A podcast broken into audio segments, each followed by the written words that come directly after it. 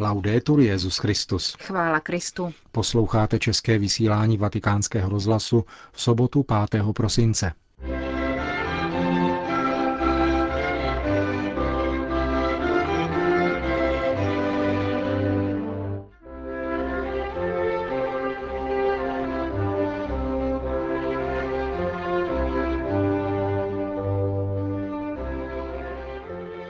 Svatý otec dnes promluvil k další skupině brazilských biskupů na závěr jejich kanonické návštěvy Ad limina apostolorum. Benedikt šestnáctý se setkal s prezidentem Spolkové republiky Německo Horstem Köhlerem. V římském Panteonu je vystaven český Betlém. Rozhovor s jeho autorem uslyšíte v závěru našeho pořadu. Hezký poslech vám přejí Markéta Šindelářová a Milan Glázer.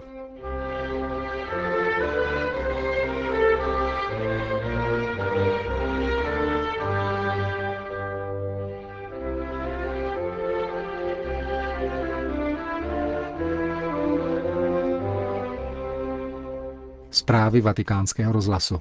Vatikán.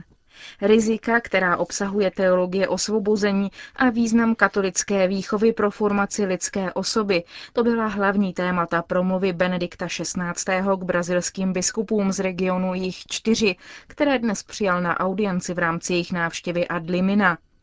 Papež zdůraznil nutnost zdravé laicity a přínos katolických kulturních institucí k rozvoji brazilské společnosti. Benedikt šestnáctý připomněl nedávné dvacáté páté výročí instrukce Kongregace pro nauku víry Libertatis Nuncius o některých aspektech teologie osvobození. Tento dokument, připomněl brazilským biskupům, zdůrazňuje riziko plynoucí z nekritického přejímání marxistických tezí a metodologie některými teology. Připomněl také, že bouře, rozdělení, rozkoly a anarchie, které toto hnutí vyvolalo v komunitách brazilských diecézí, přineslo velké utrpení a velké ztráty na životech.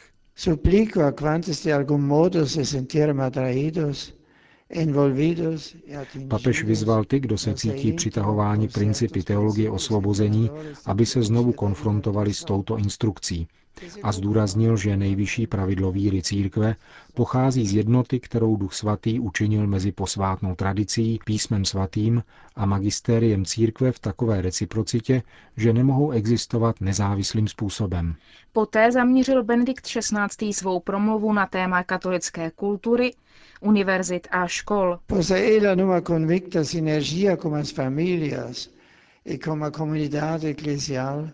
Též katolické školy v jednotě s rodinami a církevním společenstvím podporují takovou jednotu mezi vírou, kulturou a životem, která je podstatná pro křesťanskou výchovu.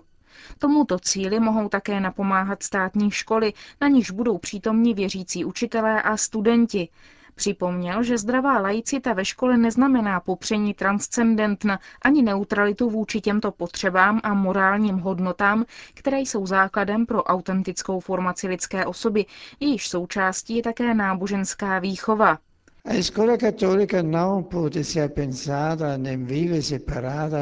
Katolická škola, pokračoval papež, nemůže žít izolována od ostatních vzdělávacích institucí. Je to služba společnosti a tato služba společnosti nemůže být rezervována jen pro katolíky, ale musí být otevřená všem, kdo chtějí využít nabídky kvalifikované výuky.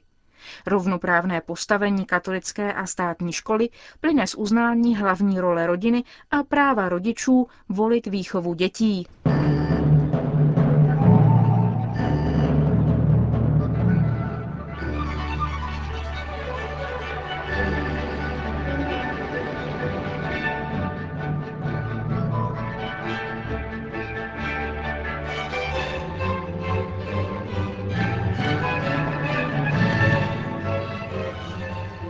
Benedikt šestnáctý přijal dnes dopoledne na audienci prezidenta Spolkové republiky Německo Horsta Köhlera s manželkou a doprovodem.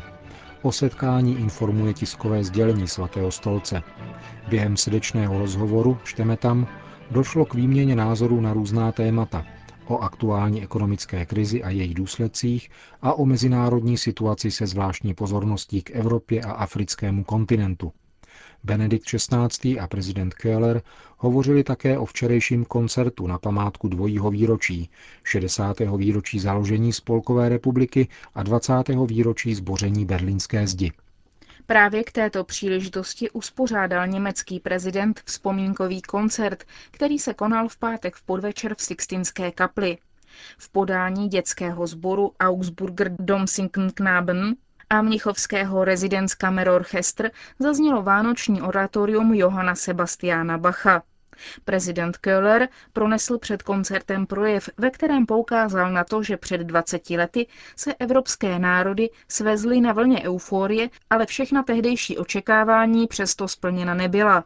Problémy, Problémy, které konflikt mezi východem a západem nechával ve stínu, vyžadují naši pozornost nyní. Mám na mysli chudobu, hlad a nerozvinutost. Myslím i na nové výzvy jako klimatické změny a překonání finanční krize.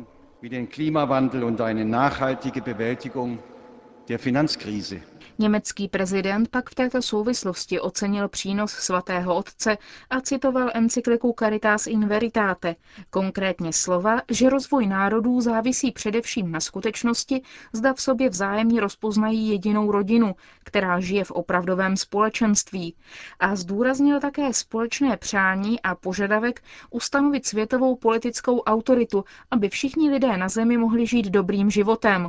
Vernunft und Glaube. Rozum a víra tvoří základ světové politiky spolupráce. Boj proti chudobě a proti klimatickým změnám je společným závazkem úsilí o mír a o obyvatelný svět. Po skončení koncertu se pak ujal slova Benedikt šestnáctý Připomněl dvojí výročí týkající se poválečného založení Spolkové republiky Německo dvacátého třetího května devatenáct set čtyřicet devět a pád Berlínské zdi devátého listopadu devatenáct set osmdesát devět.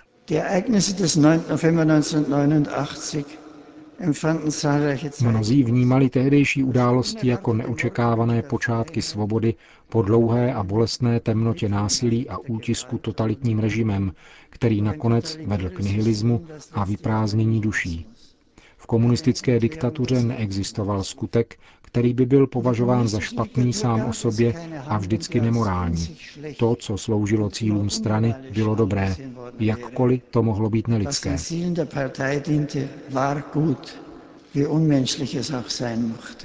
Benedikt šestnáctý pak připomněl tzv. Základní zákon, kterým byla založena Spolková republika Německo a který byl podstatným přínosem k mírovému rozvoji Německa. V této listině, připomíná papež, je výslovná zmínka o tom, že lidé mají v zodpovědnosti před Bohem Stvořitelem a lidskou důstojností respektovat manželství a rodinu jako základ každé společnosti a mít ohled na hlubokou úctu vůči tomu, co je pro jiné posvátným.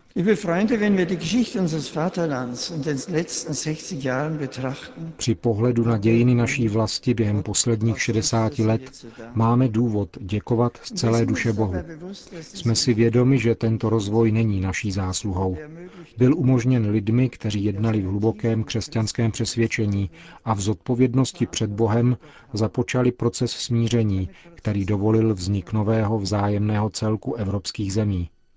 Dějiny Evropy dvacátého století dokazují, že odpovědnost před Bohem má rozhodující význam pro správné politické jednání. Bůh uvádí lidi do pravého společenství a dává pochopit jednotlivci, že ve společenství s druhým je též přítomen jediný, větší, který je původní příčinou našeho života a našeho společného bytí. Stává se nám to zvláštním způsobem zjevné také o Vánocích, kde se k nám tento Bůh přibližuje svou láskou a jako dítě žádá naši lásku. Selbst als Mensch, als Kind. Řekl mimo jiné Benedikt šestnáctý v pátek večer v Sixtinské kapli po koncertu uspořádaném na památku šedesátého výročí vzniku Spolkové republiky Německo a dvacátého výročí zboření Berlínské zdi.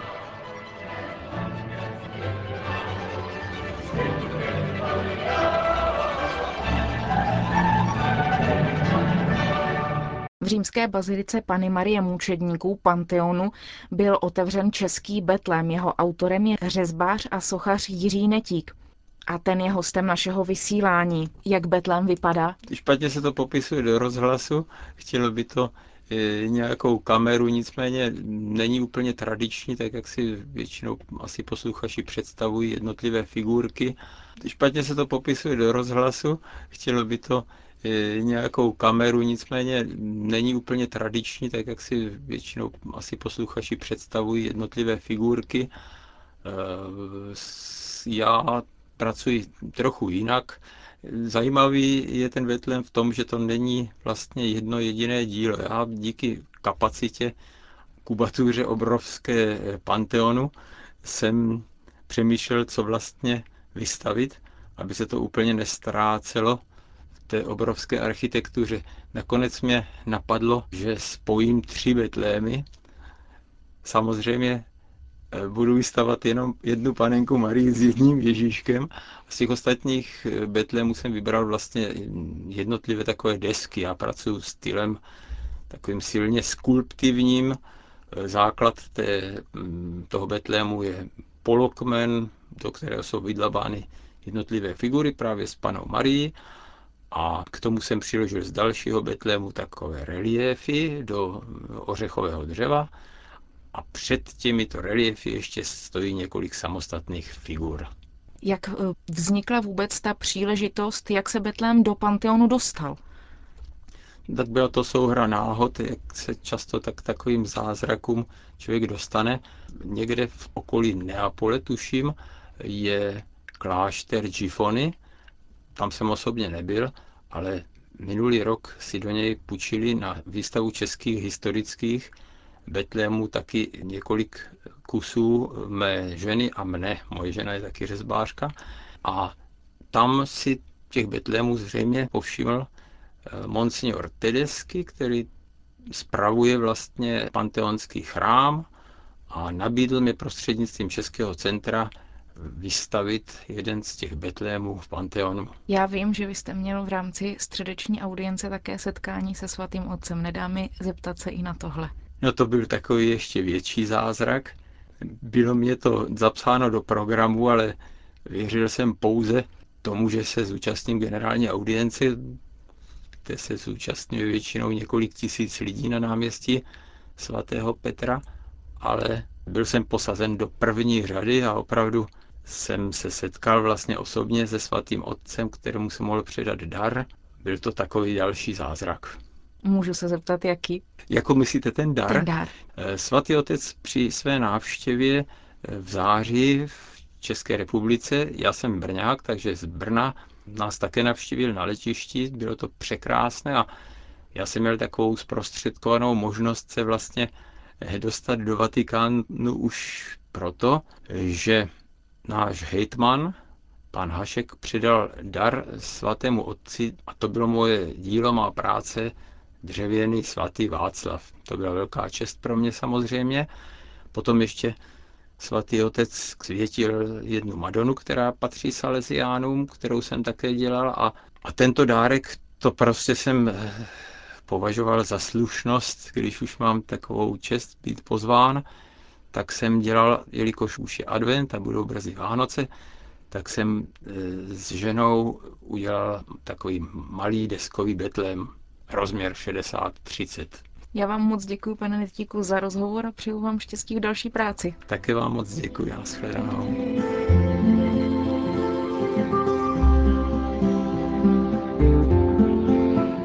Betlém řezbáře Jiřího Netíka v římském Panteonu je k vidění až do druhého února příštího roku, vždy od pondělí do soboty mezi devátou a půl osmou večer a v neděli od devíti do sedmnácti hodin.